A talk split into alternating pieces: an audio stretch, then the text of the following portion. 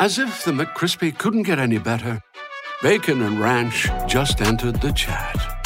The Bacon Ranch McCrispy, available at participating McDonald's for a limited time. Ba-da-ba-ba-ba. Davis steps under center. Gibson and McClendon behind him. Davis with motion by Richard. Will give the ball to McClendon. He leaps. Oh, he doesn't get in. He fumbled the football. Carolina holds. The game is over. And Carolina has won the game. Finley to throw. Over the middle. Intercepted. Wolfuck again. Wolfuck the other way. At the 30, the 40. Wolfuck to midfield. Myles Wolfuck with the pick, the heels on the doorstep of an enormous victory. Left side of the line. Hood standing to Williams' right.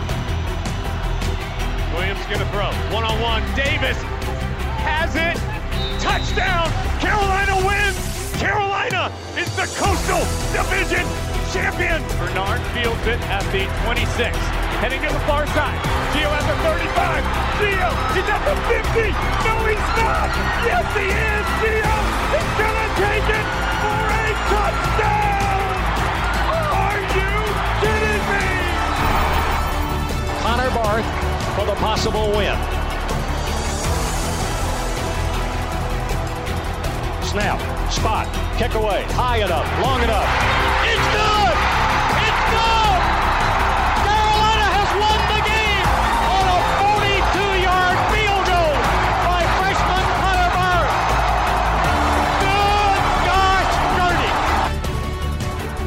freshman Connor Barth. Good gosh dirty. This is the Heel Tough Blog Podcast. Hey guys, and welcome to another edition of the Heel Tough Blog Podcast. It's your host, Anthony Pagnotta, with you guys as always. And today, taking a look back at the Tar Heels' 44-34 loss on the road at Notre Dame to start off what is an extremely difficult stretch of games for Carolina. They are, as of right now, scheduled to face three more ranked opponents after falling to the Irish throughout the rest of the season. So this kicks off that difficult stretch, and the Tar Heels, unfortunately, fall short. So we'll take a look at that game. We'll look at the box score. We'll go through and talk about some of the big storylines and everything like that. And at the end, we'll also hand out our player of the game. So let's jump into it here. Top storyline, of course, is Carolina falling short in this game yet again on the road at Notre Dame. They are now 0-13. They have the worst ever record of any team that has traveled to Notre Dame Stadium at least 9 times. And this one, somewhat similar to the last game that was played there. Not quite as many points, but a game that Carolina hung around in, despite many people thinking that they probably wouldn't hang around in.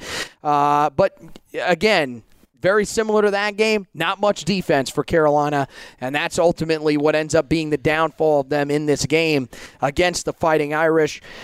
It was, a game where Carolina felt like they had an opportunity. I will say this, one of the things that I wrote down first here, even before we get into the box score, this was the first time that Carolina played on the road this season and actually looked prepared to play a game.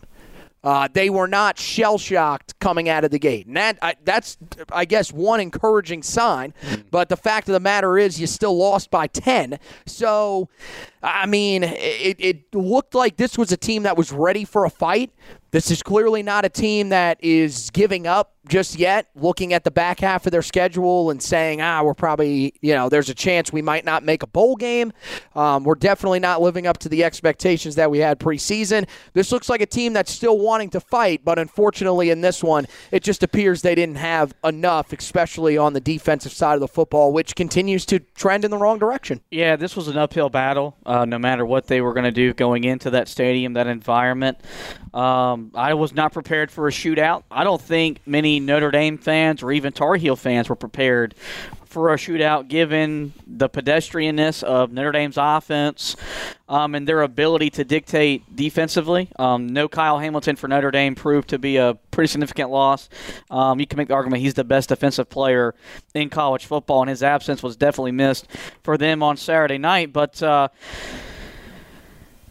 if this was year one, I think you could leave the game feeling a little bit more encouraged and say, hey, This isn't a bad loss. And, look, this still wasn't necessarily a bad loss. You're a 500 football team.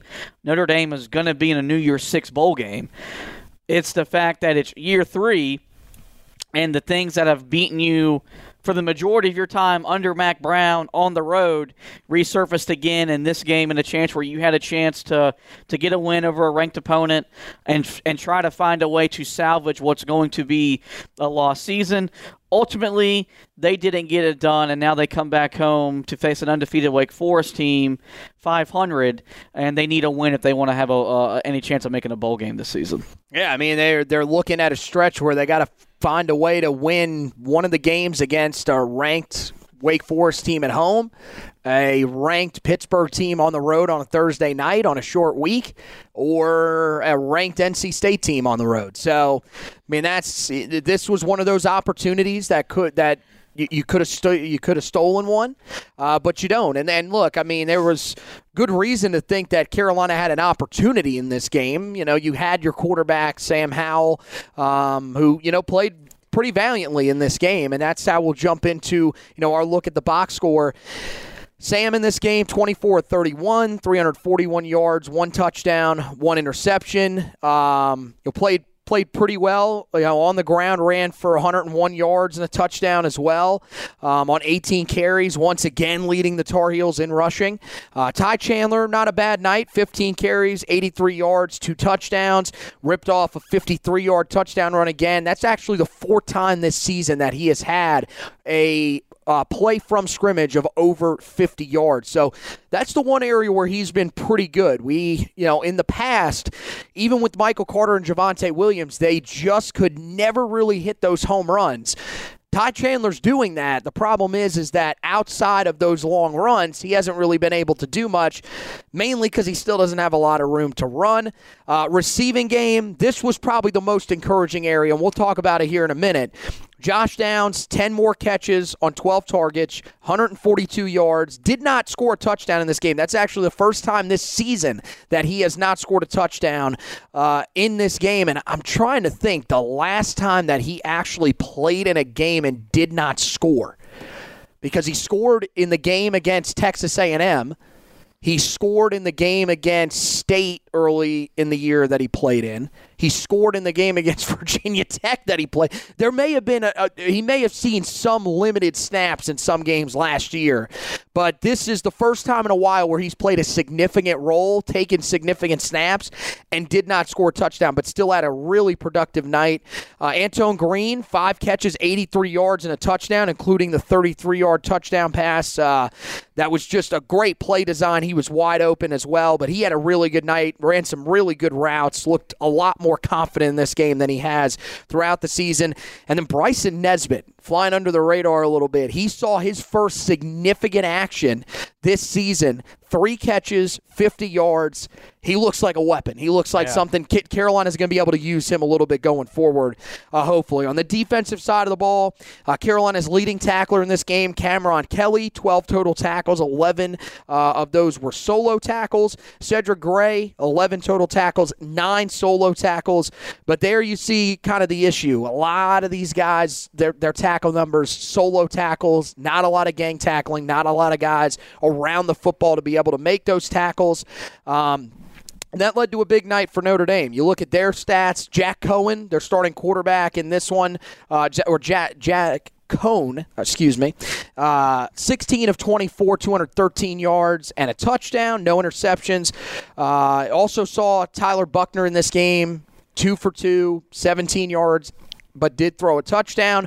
On the ground, Carolina did a good job of taking him away. That was one of the guys that you were maybe a little bit concerned about coming in. He only had 4 carries for 16 yards, but Coan did score a touchdown when he took off. He had 3 carries for 28 yards and that touchdown run of 21 yards. The guy that killed Carolina once again this year, Kyren Williams. He was better than he was last year. 22 carries, 199 yards, and a touchdown. Carolina also struggled to stop their backup running back, Logan Diggs, 11 carries, 42 yards, and a touchdown. in this one.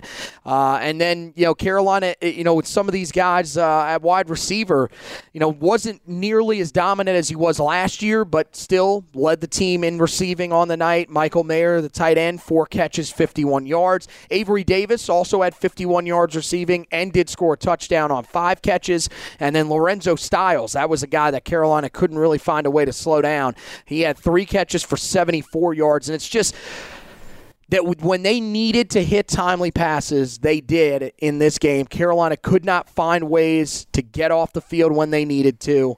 And their run defense was just putrid. There's no other way to say it. For them on the defensive side of the ball, Isaiah Foskey led them in total tackles, but he only had half a tackle for loss and half a sack. Carolina did a pretty good job of containing him. Jason Adamiola, he had a pretty solid night, 3 total tackles, 1.5 for a loss and half a sack. But Carolina did a pretty good job of limiting the effect that this Notre Dame defense had on them. This the offensive line did a much better job than I think a lot of us thought they would coming into the game. Still was not a perfect outing, not even close. They still have ways to go down there for sure. But this was a unit that at least gave Carolina a chance in this game. But look, I mean, we got to start on the defensive side of the ball because it's getting old at this point. This was a defense that was very reminiscent of a Larry Fedora defense, and that's the first time since he's been gone that I've really gotten that type of feeling watching a game. But the fact that they simply could not stop this team on the ground at all was blowing my mind. And I know that Jay Bateman came out and said in his press conference today that outside of the long run from Kyren Williams, this was a run defense that still had a pretty good night. I don't know what you were watching because you clearly weren't watching what we were watching. I mean, look, did they have a ton of runs like that all night?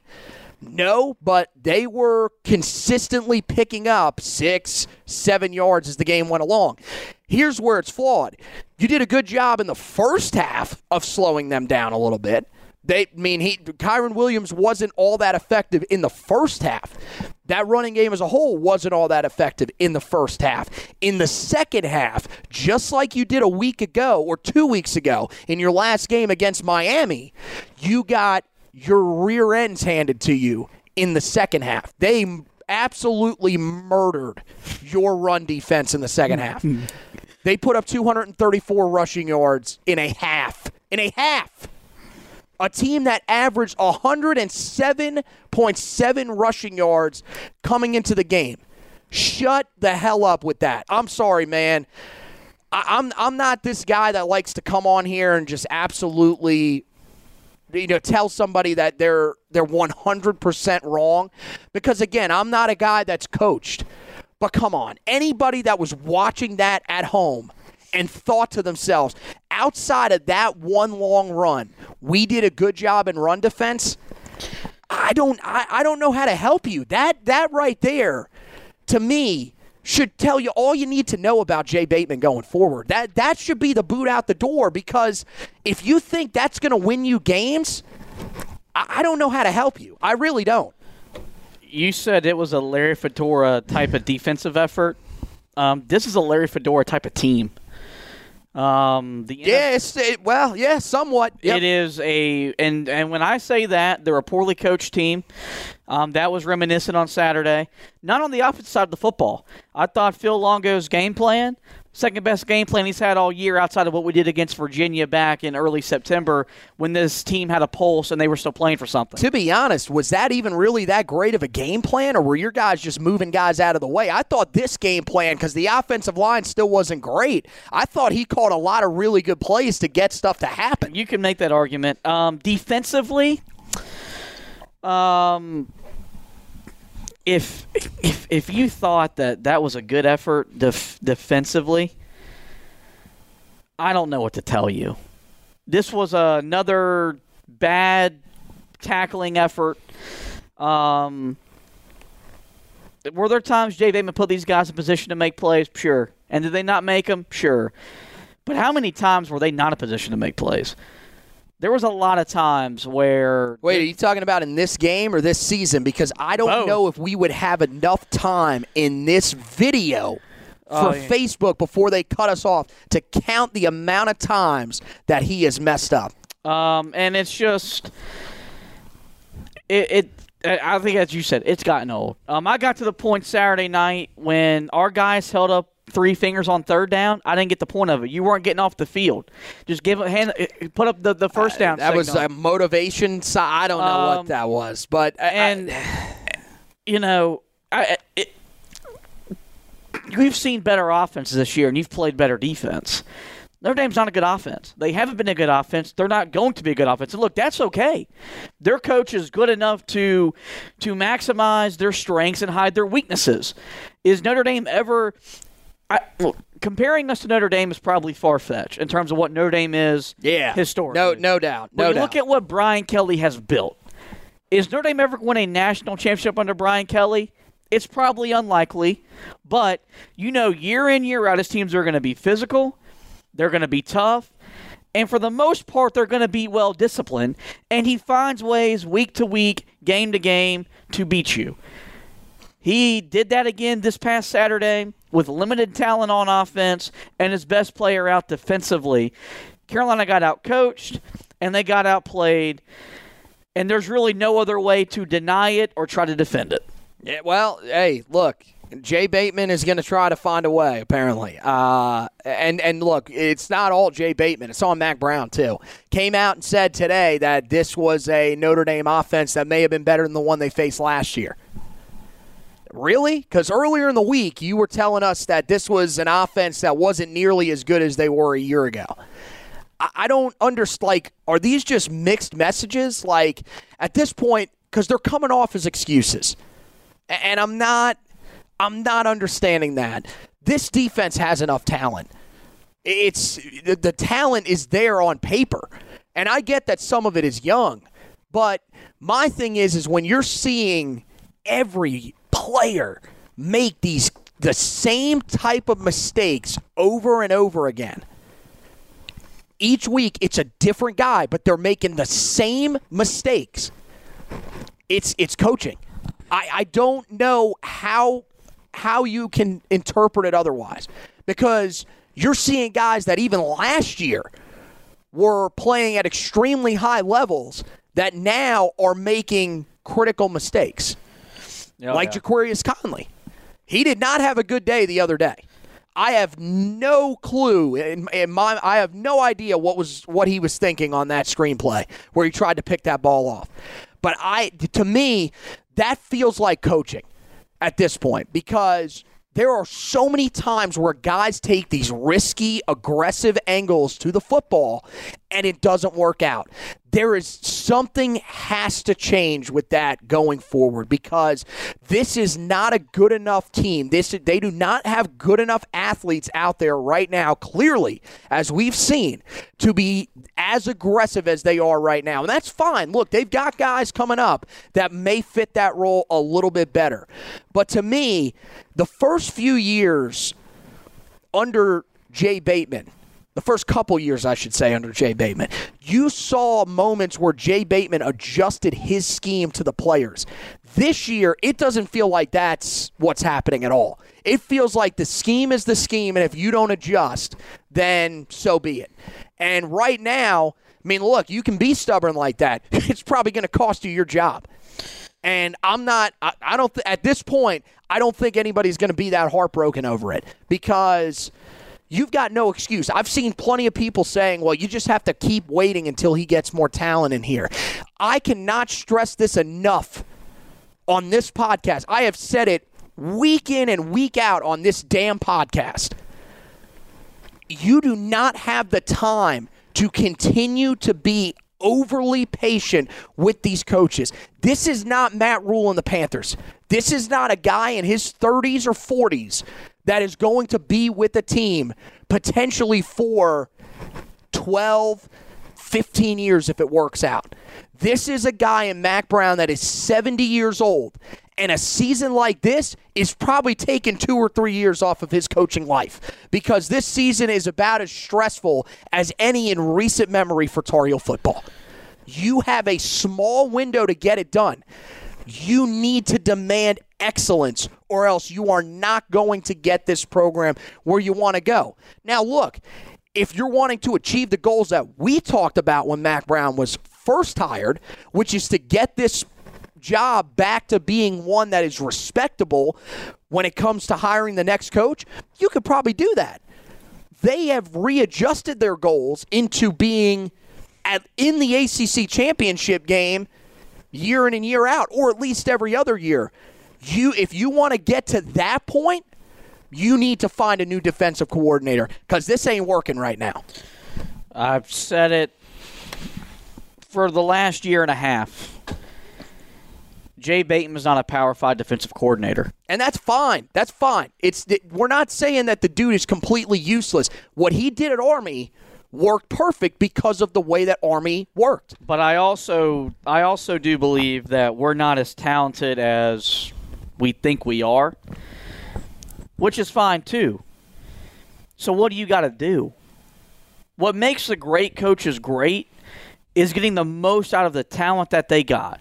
Whether it's a boatload of 5 stars at Nick Saban or a bunch of middle-of-the-road 3 to 4 stars that Carolina's going to get year in, year out. You got to be able to get the most out of them. And he's not doing that. Well, my argument also is that you say that the talent probably isn't as great, which is, it could be, I mean, fair. I think that's definitely true. Also, the talent in this class that just came in and the class that is coming in this year is clearly ahead of the first two recruiting classes. My thing is there is talent in those classes. You can't tell me that every single player is not living up to their potential. That if that's true, then that's on the coaching staff, because they're not developing guys. Yep. So I think that's where we're at, but I think you said it more perfectly. Is it on Jay Bateman? Absolutely. I think what we're learning is Mack Brown holding Jay Bateman accountable? That answer is no. Maybe behind closed doors, but it's not public. It needs to be public. There's no way you can sit up there after watching your defense give up 44 points to a middle-of-the-road offense and applaud their effort. Yeah. Yep. I 100% agree with that. You cannot do that and then defend that. Because what you just said was, well, I don't care that we gave up 44 points and 523 yards, and they ran for 293, and Tomon Fox got stiff-armed him to the earth, but I like the effort. The effort was there. If the effort's there, we're giving up 44? Isn't that a problem? That means the talent or the coaching ain't there. I mean, something's not there, right? I know. You can't tell me that you watched that game and you said, man, the offensive game plan for Notre Dame was that great. The offensive game plan for Notre Dame half the game was hand the ball off and run right down your throat. What's exotic about that? I know. Nothing. Mack Brown's a player's coach, and he worked for the media, so he thinks it's not okay to criticize college kids. You got to hold these kids accountable. You got to hold your coaches accountable. How are we supposed to believe you're doing that when we see you in the public and you're applauding the effort after that defensive performance the other night? Yeah. I mean, look, this is the third straight press conference where he's had something where you're just kind of like, you're getting really Larry Fedora levels with the stuff that's coming out of your mouth. I mean, I won't go that far. I mean, Larry literally doubted statistical research of one of the biggest issues. That was not Herbert's finest moment, but Hubert never blamed the media for his team losing football games either. That's a good point. I mean, look, it's – yeah, it's getting to the point now where – you could just tell that he's frustrated, but at this point, it's like, look, you need to be trying to find out what's wrong with this staff, what's wrong with this team. This is not a team that is just inconsistent for no reason. Is that what he thinks at this point? And it makes you wonder. I know Mack Brown is a smart football man. He wouldn't have been a guy that won as much as he did at Texas, and that is a college football Hall of Famer, has a national championship, was on television talking about the sport for how many years. If he was not a smart football guy, he wouldn't be in those roles.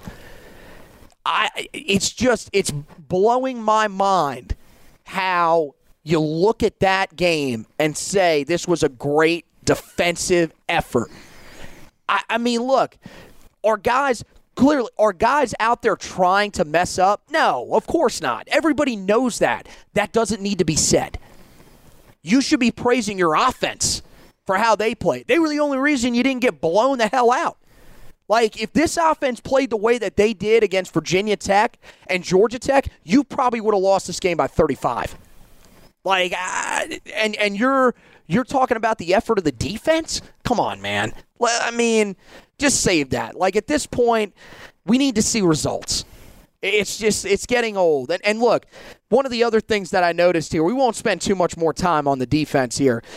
This thing now, two games in a row here, where the second halves are just completely different. I mean, the first half, Carolina held their own. They weren't great defensively, but they were playing well enough where you felt like Carolina could win the game. In the second half, not even close. That looked like a defense that just had no interest in stopping the run at all.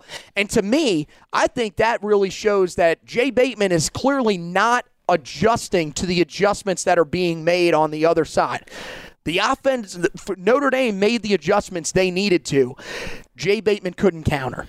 And that's the second game in a row. You almost lost the game to Miami because of that, and now you lost this game against Notre Dame because you couldn't adjust. And again, your offense did everything that you needed them to do in this game. They put up 34 against a Notre Dame team. Look, their defense isn't as good as they were last year. That's still a pretty good defense. But because you failed to make second-half adjustments, Notre Dame ran away with the game. Yeah, Tommy Rees, I think if you listen to Kirk Herbstreit, when Herbie's on a Notre Dame game, he gives them his props. Does Notre Dame have a flashy, potent offense year in, year out? No. But Tommy Rees's scheme is about as exotic as Tommy Rees. They are good at what they're good at, and they know how to take what you do as a weakness and exploit it. And he's going to be a really good head coach at Notre Dame whenever Brian Kelly retires or moves on. What the big thing about Carolina defensively, outside of not being able to make adjustments, that's on the coaching staff. The team ain't tough. They lack mental and physical toughness. Notre Dame wore them down in the second half. Kyren Williams was bullying your defensive team, not your defensive line, your linebackers, or your secondary. All three levels, he ran through them. And that's a problem. You can't be a good defense if you're not physical. And we were promised to be physical. That hasn't happened. It's really disappointing. And it's just something that it's not fixable in season. And that's probably the most frustrating thing. There are some issues that can be corrected mid-season, which are not going to get corrected because they haven't been through 8 games. But their bigger underlying issues, their toughness, their IQ, you can't fix that during the season, which means the defense will be fixed during the season, which means you're back to where you were under Larry Fedora, where if you don't score 40, you're not going to win. And 40 in this game even wouldn't have been enough. Yeah, I mean, you're to the point now where you've got to basically just every time the offense gets the football, they've got to score the rest of the way except the Wofford game. Because if you don't, you're not going to win. And that's not a point that you should be at with the way that this group is recruiting. And again, it just goes back to development. And I don't care that there are guys in this roster that weren't recruited for this scheme. If you really felt that they were that bad in this scheme, then don't play them. Yep. You've got other guys on the roster that supposedly would fit the scheme better.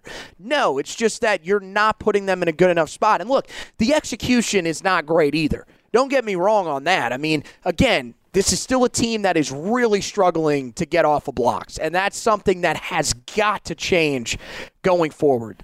No matter who the coaches are moving forward, you have got to have a team that can shed blocks easier and get into the backfield. And look, there's other ways to do it. I think that, first of all, the lack of blitzing this year just blows my mind. I think that they've thrown it in there from time to time, but they're not nearly as aggressive as they were the last couple of years with it. And you could say, well, they don't have the guys on the back end that can handle it. Well, I mean, the guys on the back end this year aren't that much worse than the guys that they've had in previous years, to be honest with you. Now, look, one of the other things that I put down here is I think at this point we got to have a legitimate conversation about the number two corner spot right now being an issue, because Kyler McMichael, as far as I know, he didn't play in this game. I didn't see that. I did not look at the snap counts for this game just yet. I didn't see him out there the whole night, so I don't know if he was injured. I don't know if that was he was on the sideline after a poor performance against Miami. Not really sure. Don Chapman looked overmatched, and it is what it is. I mean, he had some moments where he had good coverage, but for the most part, he's a guy that one of the biggest issues that they've had at that number two corner spot and that he had in this game, he can't win the one-on-one battles. He cannot win those 50-50 balls. He hasn't been able to do it. Neither has Kyler McMichael. And look, at this point, I think you've got to just throw the idea of Storm Duck coming back out the window. Yeah, that's not – I hate it because I think that if you had him alongside of Tony Grimes – you would have one of the best corner tandems in the ACC. Next year is what you're hoping for on that. And that's a guy that going forward, you've got to have someone ready to back him up because there's no guarantee that he can stay healthy. It really sucks because his talent is there. But there are people that are calling for some of these younger guys to get reps out there. I don't know, man. I got to agree with them because we've seen it the last couple years. I mean, they did it to Storm Duck. They threw him out there against Clemson in his true freshman season. They did it last year with Tony Grimes. They don't really have that standout back there this year, at least from what we've heard from the coaching staff. There hasn't been somebody standing out. But maybe it is time to see Obi Egbuna or Dante Balfour or somebody else out there just to see if there's anybody else in that secondary that can help you. Yeah. To be honest, is it going to make a big difference? That answer is no. You know when Carolina's secondary will look good? When they get pressure on the quarterback and they're not being asked to have to defend guys for 7, 8, 9, and 10 seconds. Yep. There's not ever been a good secondary that had a bad pass rush. It's literally never happened. As good as – and look – I don't think Carolina's got the talent that they think they had or what you might have thought they had coming in. There's talent in the secondary. You can't deny the talent that exists in the secondary.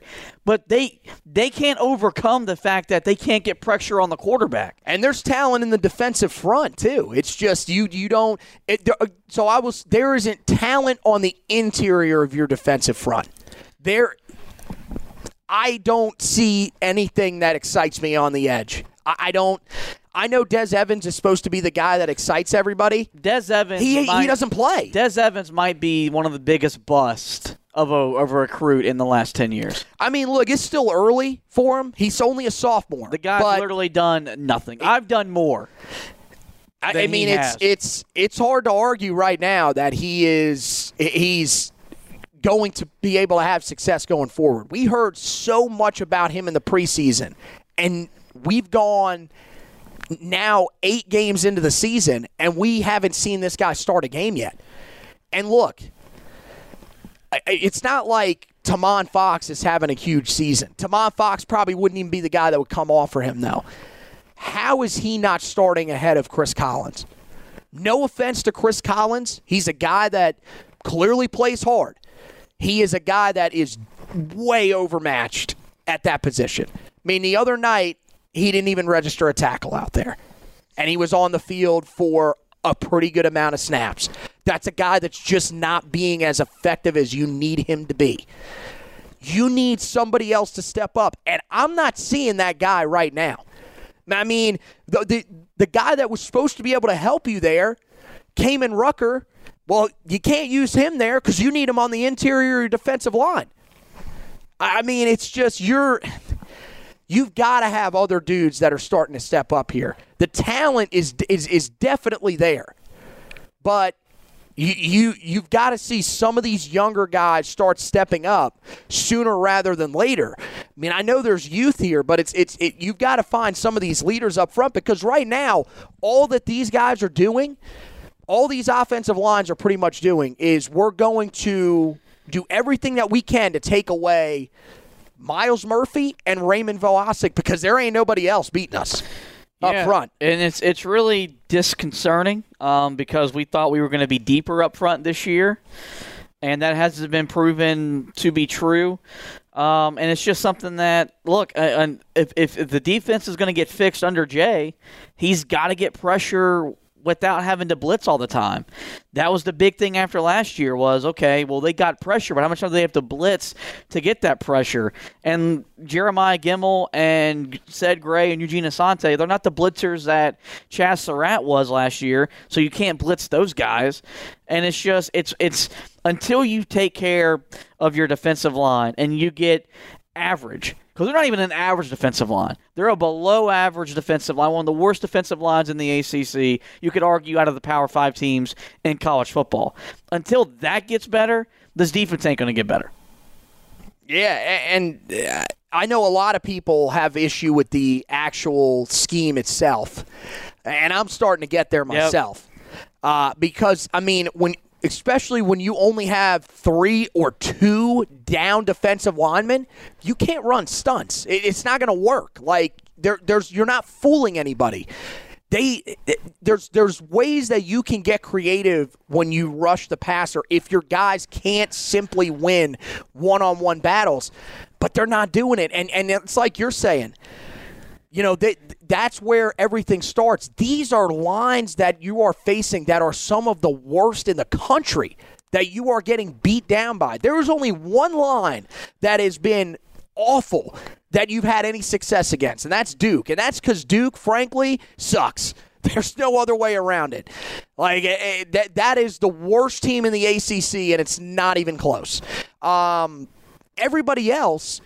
You faced a Miami offensive line that wasn't good, struggled. You faced Florida State's offensive line that was terrible, maybe the worst they've ever had, struggled. You faced Notre Dame, a team that ranked 115th in the country in rushing the football and was inside of the bottom 30 in the country in terms of tackles for loss allowed and sacks allowed, and struggled.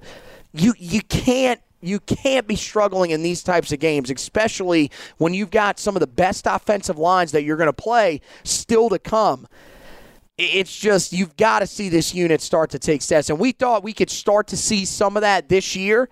Maybe we asked for it a year too early, but you got to start seeing signs here, because it's like you said, if you can't get pressure up front, this defense is not going to be able to do what they ultimately want to. One of the last penalty issues, once again, 9 for 75 in this game. That was one of the keys. Couldn't beat yourself with penalties, and they kind of did in this game. That's something that just keeps popping up. And now I think as they go into the latter part of the season here, that looks like that's just going to be part of every game. Yeah, that's when I say they're not a good, well-coached football team, they're not a disciplined football team, you can't argue it, because the penalties prove that. And that's something that it's not just the penalties, it's the type of penalties when they take the penalties. And they're not good enough to combat and come over and overcome those types of mental breakdowns. Some teams are. We're not one of those teams. And until you get that corrected, you're never going to become one of those teams. So. And I mean, look, a couple of the ones they took on offense, they were lucky that Sam Howell and the skill position players were able to bail them out. Because you had a couple of offensive line penalties. The defensive penalties are the ones that just drive you nuts, because you're struggling to stop teams as it is, and then you're taking these penalties that give up these first downs. Now, look, the officiating in the game was not great. There's no denying that. Shouldn't shock anybody because, again, it's an ACC crew. That's how it always works. If you are in a non-conference game and you go on the road, which is why an ACC crew comes with you. Carolina fans, you might bleep this out. I didn't get the bitching that came from them. It was an ACC crew. It wasn't a Notre Dame crew. So what? And that doesn't mean anything. The ACC officiating is horrific. It has been for years. It's never the same. It's just that was one of the worst officiated games that I've seen in a long time. And I know people were freaking out because Myles Murphy got held on the Williams touchdown run. That wasn't even the worst hold. And did he get held? Absolutely. Your biggest problem should have been the fact that your sixth-year senior became part of the earth from a stiff arm on the way to a 91-yard touchdown. You want to complain? Don't complain about the misholding call. Complain the fact that a guy's been doing this for 6 freaking years got embarrassed on national television. The officials didn't beat Carolina.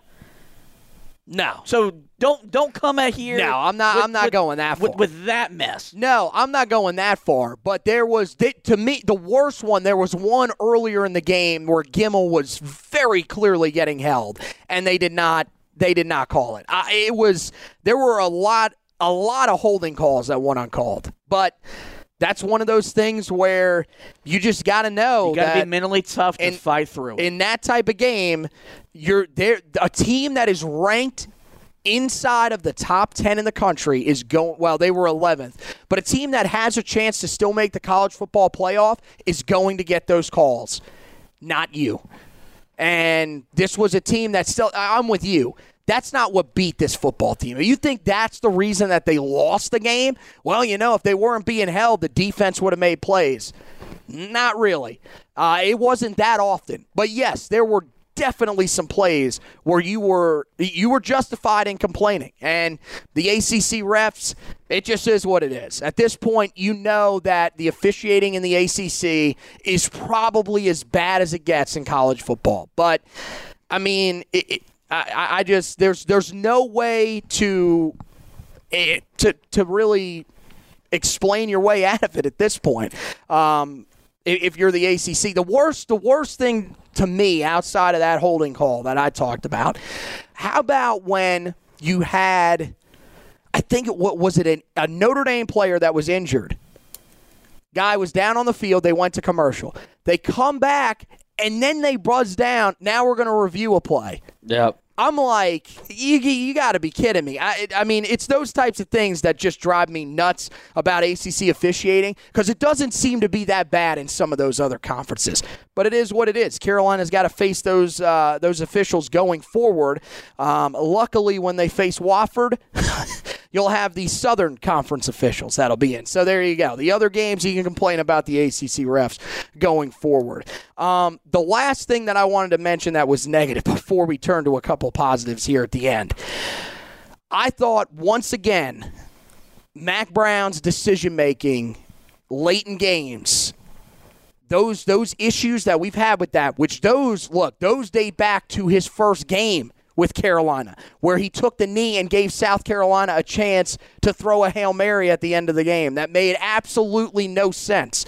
Pretty much second time in 3 weeks or 3 games that that the staff just quit on the chance to win the game, if they had any.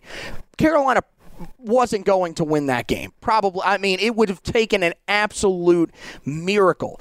But I do not understand how you do not kick the field goal before the play where Sam Howell took the intentional grounding. That made absolutely no sense. You kick the field goal, you cut it to 7. Onside it, if you get the ball back, you throw a Hail Mary. Who knows? Maybe you go to overtime. You never know. This is college football. We have seen crazier stuff happen. But once again, the coaching staff, and this is mainly on Mack Brown, decided we're just going to play for the touchdown. That made absolutely no sense to me because at that point, you're pretty much quitting on your team on the sideline. You're saying, well, guess what, guys? And I know what he'll probably say if that question was asked, which it's not going to get asked. But if that question was asked, he would say right out, well, you know, we really didn't deserve to win this game. Well, guess what? If you're going off of that, this team may never win a game ever again. It doesn't matter if you deserve to win the game or not.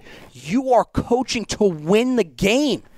Kick the field goal, onside the ball, and see if you can't create a miracle. Because right now, this team looks like they may need a miracle to make a bowl game. Yeah. It's something that it's more – excuse me. It's more damning when he's in the CEO role where his job is to manage the clock, manage the timeouts, et cetera, et cetera. And since day one, every time he's put in that situation where he is, this is your job, in game, the opportunity gets mismanaged. Well, you sold us when we introduced you as the football coach. You spent the last 6 years getting smarter at those minute details because you believed that's what derailed you at Texas, on top of some other things that derailed you at Texas. It hasn't translated. We're not better in those situations. We don't manage the clock better. That falls on him. And that, you know, yes, you kick the field goal. The second you get inside the 35, you are, in my opinion, you kick a field goal. And then that way, right there it is. Because your kicker should be able to make a 50-yarder. And if you make it, okay, well then you still maybe deserve to win the game. If you miss it, okay, game's over. You go back home. Yeah, my thing is, but you don't not try. Has anybody ever apologized for winning a game? Like, I don't under. Why would you not try to do everything that you can to win a game? That blows my mind. And they did the same thing against Florida State. That just made no sense. I'm like, look, you haven't played well in this game, but who gives a damn? If they want to hand you the game, then take it. There are games every day, every week. Half of the games NC State wins, for Christ's sake. They don't deserve to win, but yet they win. You're in a situation where the last four games of the season, you're only better than one opponent. So you only deserve to win one game the rest of the year. So that means in the other three, you've got to do other things to overcome that stuff to win football games. Because as much as you want to sit up there and say you got back into coaching to impact child's lives, that's great. And maybe you want to do that. You're here to win football games, first and final. That's your job on Saturdays, not developing men of character. That's Monday through Friday. Saturday, for 60 minutes, everything you do is to try to score more points than your opponent. And when you don't do that, and then you don't think that's a problem, that's a problem. I'm done. Okay. I didn't want to cut you off there. You were rolling pretty good. That was passionate. Now, look, I mean, is there reason for hope for Carolina in some of these last few games? We're not going to do that. On the offensive side, there is.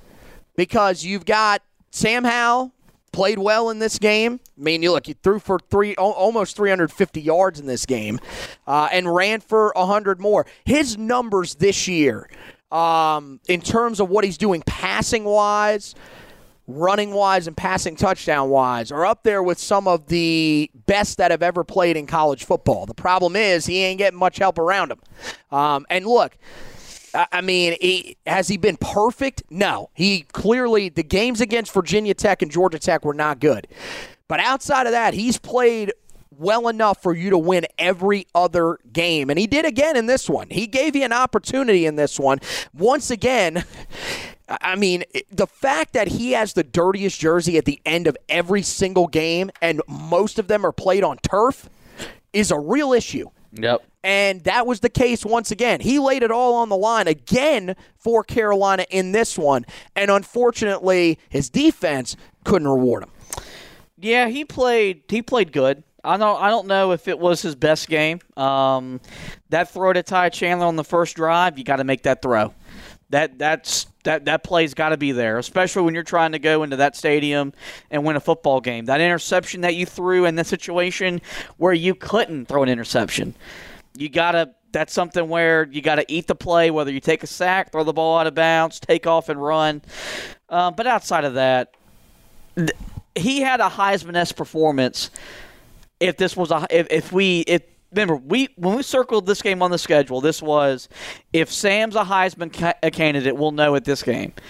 Well, if Carolina was legit, let's say 6-2, 7-1, he would have put himself back in the Heisman discussion with that performance on Saturday night because of how well he individually played outside of his few mistakes. Ultimately, like a lot of his performances this year, they're going to be forgotten about because it's about winning. And there have been a lot of games where he's played great individually, but the team hasn't won. And as great as he is, well, it's hard to come on here and pat a guy on the back when the team got beat. Well, you're just wasting his career. It's really that simple. We talked about that, I think, at the beginning of last year. We talked about how important it was with how great of a player he is for you to start putting wins in the win column. And look, he's going to have an Orange Bowl appearance on his resume.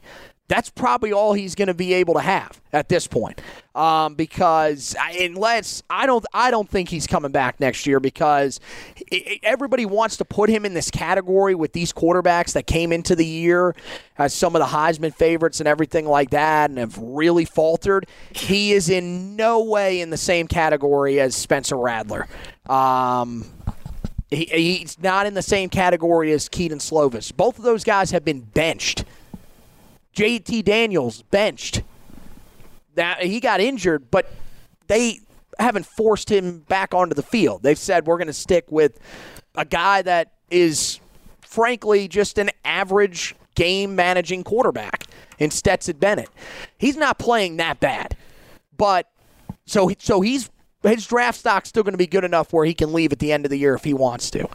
But you're wasting a guy that has given everything that he possibly can for this team over the last couple of years, and especially this year. There is no way that he's not going to have some sort of off-season surgery. This dude is literally going to be like the guy from Operation with how many surgeries he may have to have, because this guy takes an absolute beating every week. And again, like you said, he did everything he could in this game. He played great. Josh Downs played good once again.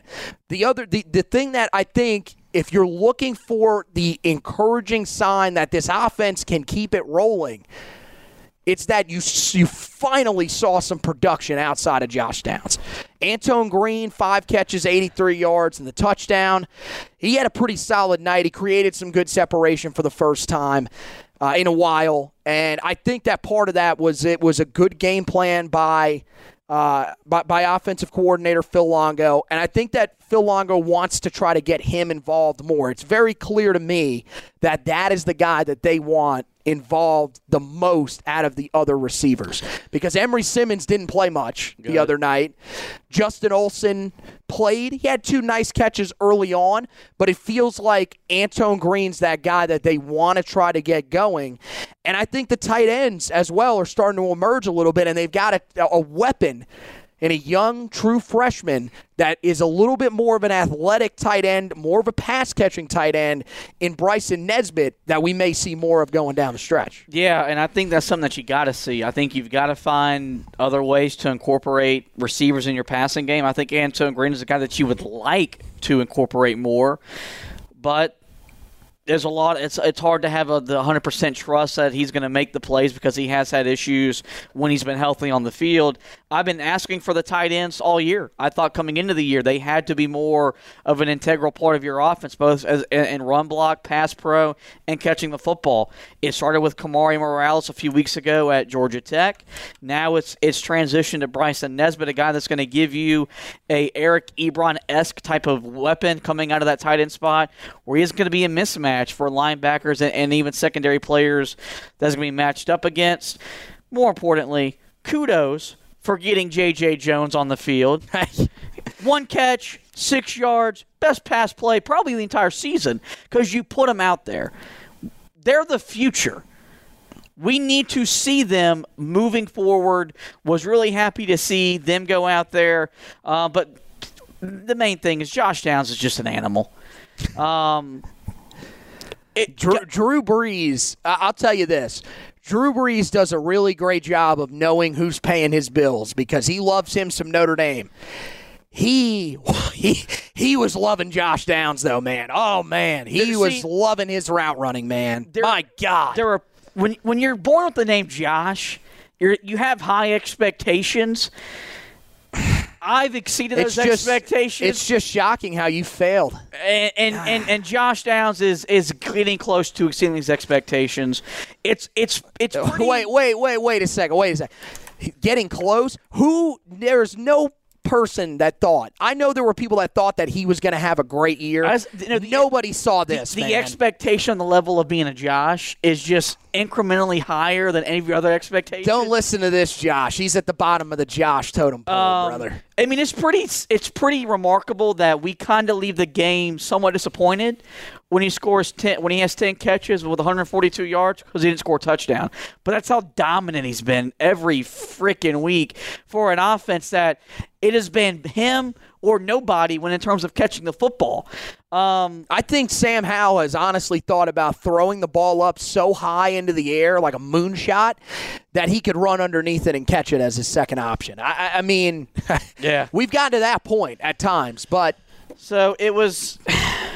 It was a positive step because if this team wants to make a bowl game, they've got to score the football at a pretty high rate, and you need someone other than Josh Downs to help you do that. Really quickly, before we get to the player of the game, offensive line better, but still a long way to go.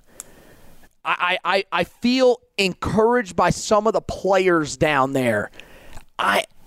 I know we wanted to see more rotation earlier in the year.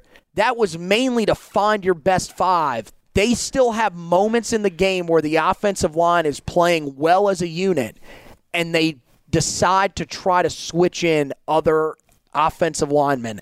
It doesn't really make a lot of sense to me. Jordan Tucker was playing one of his better games of the year the other night. They rotate him out and put in William Barnes, and William Barnes was overmatched. Yeah. The biggest thing that came out of the other night was last year Notre Dame physically beat up this offensive line in the second half, and it's why Carolina couldn't run the football and was held scoreless in that game. That didn't happen Saturday. Carolina held up on its own physically, which is more of a testament to this offensive line, I think, because Notre Dame still got dues on their defense. They're one of the best pass rushers in the country coming in. They're going to be physical. They're going to hit you. They play with attitude. So for Carolina to hold their own, it was a positive step for Stacy Skirl's group, which has been rather underwhelming for most of the season. Definitely. So we'll take a quick break. We'll come back. DraftKings, going to tell you about some great offer that they have over there for you guys, and make sure you're taking advantage of that. And then we'll come back and we'll hand out the player of the game here on the Heel Tough Blog Podcast. We'll be back to the Heel Tough Blog Podcast after this message from DraftKings. NFL fans, hungry for a big win this weekend? DraftKings Sportsbook, an official betting partner of the NFL, has you covered. New customers can bet just $5 on any NFL team to win their game, and if they do, you win $200 in free bet. Winner, winner, chicken parm dinner. It's that simple. If Sportsbook isn't available in your state, DraftKings won't leave you empty-handed. Everyone can play for huge cash prizes all season long with DraftKings Daily Fantasy Sports Contest. DraftKings is giving all new customers a free shot at millions of dollars in total prizes with their first deposit. Download the DraftKings Sportsbook app now and use the promo code TPPN. Bet just $5 on any NFL team to win their game and win $200 in free bets. If they win, you win with promo code TPPN this week at DraftKings Sportsbook, an official betting partner of the NFL. Must be 21 or older, New Jersey, Indiana, or Pennsylvania only, new customers only. Minimum $5 deposit and $1 wager required, one per customer. Restrictions apply. See DraftKings.com/sportsbook for details. Gambling problem? Call 1-800-GAMBLER. Hey, guys. Welcome back into the Heel Tough Blog Podcast. Anthony Pagnotta, Josh Marlowe. We're handing out our player of the game now for the game against Notre Dame before we officially turn the page to the game against the Wake Forest Demon Deacons, a team that has a chance to be ranked inside of the top 10 in the first college football playoff poll when that comes out on Tuesday night. We're recording this on Monday night, so when this podcast is up, the poll will probably either be already out or be coming out at the time that this is up. But Carolina expecting to be rolling in against one of the top 10 teams in the country, welcoming them to Kenan Stadium. We do know that will be an undefeated matchup, so a lot of excitement around that one. But to close down the game against Notre Dame, let's take a look at our player of the game. I think this one, look, there were some good performances in this game. I'm going to tell you, in shocking fashion, there is nobody from the defensive side of the ball that was in consideration here. Oh, heck no. So, but I Antoine Green, I think, has to be mentioned. That was his best game of the year outside of the game against Georgia State early in the year, and this came against a much more formidable opponent. He had a really good night. That's something you're hoping he can build on going forward. Josh Downs, 10 catches, 142 yards. Of course, he's got to be in the conversation. But to me, the guy that gave you the opportunity to win this game was Sam Howell, and he's the player of the game in this one. Yeah, he had to be because he was the best player on the field Saturday night between both Notre Dame and North Carolina. One of his better performances of his entire career. Ultimately, it comes down or happens, fortunately, in a loss. But I feel like he's won the award like every other week so far this season. I mean, it really is. And we're going to have this conversation in the offseason, especially if he ends up leaving. You just hate it because this guy is just clearly the best quarterback that Carolina's had. No disrespect. I love Marquise Williams, man. He was a baller. He was so fun to watch. He led this team to the ACC championship game, 11 straight wins. He had a great year. And he was a guy that was under the radar when it came to looking back at some of the great overall performances in Tar Heel football history. You're going to talk about a lot of running backs, a lot of wide receivers. He's the guy that was that just went off. And I mean, you said he had a great year, but do also remember that he was the guy that took Carolina on the 5-1 streak to end the 2013 season after Bren Renner goes down. Bates led them back to a bowl game after a horrible start. I mean, it was just a terrible 1-5 start. To get blown out by Rutgers. Still led him back, and it was a guy that at that time was kind of a virtual unknown. Not a lot of people really knew that what he was really going to be for Carolina. So you've got a guy that is very well accomplished, but it is so clear that Sam Howell is the best quarterback that's ever played at Carolina. And it just feels like at this point you're kind of wasting him. And this is another game that kind of shows you that. 442 yards of total offense in this game for him. Only 2 total touchdowns, but he had a huge impact throughout the night. You could tell that this was a game that he knew he had to put the team on his back, and he did everything that he possibly could, but unfortunately, he comes up short. So that wraps it up for this edition of the podcast, guys. Make sure you head over to the website, check out all the stuff that we've got up there. We've got the recap of the game against Notre Dame. Go ahead and check that out. We've got our takeaways from that game. Go a little more in-depth on some of the stuff that we talked about here today, where we give you, couple of takeaways from both sides of the ball, everything like that. Also, another scathing piece about Jay Bateman in there. You guys definitely want to check that out. And then we'll have the stock report as well. That should already be up for you guys to check out, so make sure that you guys check that out. As well, we'll tell you who's trending up, who's trending down as the team heads towards the home matchup against the Wake Forest Demon Deacons, a highly anticipated one that we'll have you covered on all fronts as well. Preview podcast, of course, will be up for you guys. That'll be on Thursday. The preview, written, the article, it's a Monday, guys. The article will be up on the website for you guys to check out before the game.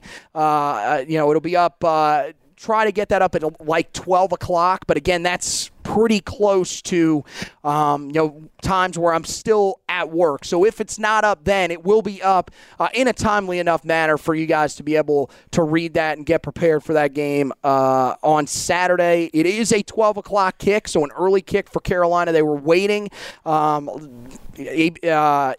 ESPN, ABC, AC Network, all that stuff. They were trying to basically piece together the best schedule that they could, so they ended up delaying the announcement of that until yesterday. Carolina officially with a 12 o'clock time slot on that one. So it is an early game, but we're definitely going to have you prepared, and then we'll have you covered afterwards. It'll be, you know, the recap as we always do. The stock report will be up there as well, and we'll just keep rolling through the end of the season here as Carolina comes down the stretch and tries to find one win to pair along with that game against Wofford that you would expect that they would get, especially considering that Wofford was getting blown out at the end of the third quarter by Western Carolina the other day. So Western Carolina might be the best Carolina in the state. You just don't know. I need you to stop.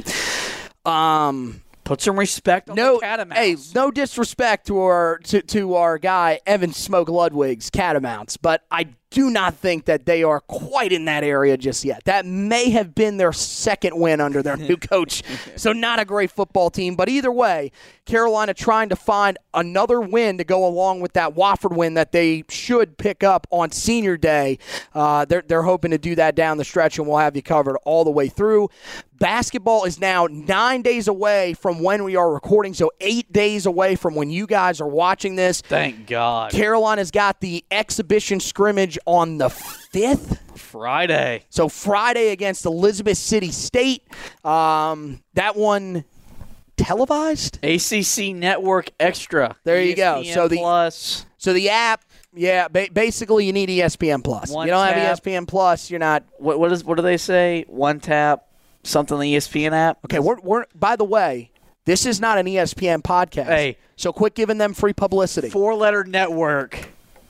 We need a sponsor. Maybe we get ESPN to sponsor. Hey, first of all, when you refer to it, you need to refer to it as Dan Patrick. The mothership. I love that. But yeah. So that will be on the ESPN app for you guys to check out if you want to. And then, of course, Carolina's game against Loyola of Maryland to open the season. That is on Tuesday the 9th. So a good start to the season there. They play Brown on Friday of that week as well. So two games in that first week as Carolina gets the Hubert Davis era rolling. And also two chances for you to catch the Tar Heels in person as well if you want to go to the Smith Center for those games. I believe there are tickets still available. Again, not an official Tar Heel podcast, so who knows. But check the website if you want to check that out. But Josh will have you covered. Previews of all that stuff. Front court preview already up. Back court preview will be up. Yep. And then, of course, he'll have the preview of the game against Loyola of Maryland. If there's anything major that comes out of the scrimmage, we'll also have that. Oh, no, we're going preview, recap, full analysis. I mean, you want to do that. You got the Hubert Davis era. We're going above and beyond. We may have in-person interviews in the locker room. There will be a podcast night of just me recapping the game. Congratulations. I'm looking forward to that solo podcast that you're going to be doing. It's going to be a lot of fun. It's definitely a lot of excitement around Tar Heel basketball as they get it rolling in the Hubert Davis era. And Josh will have you covered on all of that. He is going to be busting his tail throughout the season with very little help from me. But again, podcast, we tell you every time, make sure that you guys check it out wherever you listen to your podcast. Apple Podcasts, Google Podcasts, iHeartRadio, Spotify, any of those apps, make sure you check it out. And when you do, subscribe to the podcast so that you don't miss any editions. It'll go right into your podcast library. And when you pull it up, that new episode will be right there, ready to go for you. And then finally, social medias. Make sure that if you are not already liking or following the social medias, that you are. Facebook page is the big spot because that's where you get all the stuff in one spot. The articles, the audio editions of the podcast, and the video editions of the podcast as you're watching here, all the waveform editions that are put up as well. All that great stuff is in one central location on that Facebook page, so make sure that you like that Facebook page and follow it so you don't miss any of it, and it's right on your personal timeline whenever we post something new. You can also check us out on Twitter as well. We put just about all that same stuff over there, definitely all the articles, definitely have the at least one of the editions of the podcast over there, but not quite as finite and focused as the Facebook page, but still give it a follow at Heel Tough Blog over there. And then for our personal pages, it's at HTB Anthony for me, at HTB Josh for him, and at Hack Zubbard2 for our football recruiting analyst, Zach Hubbard. So that wraps it up for this edition of the podcast. Want to thank Josh for hosting with me. Want to thank you guys for watching and listening. And as always, go Tar Heels.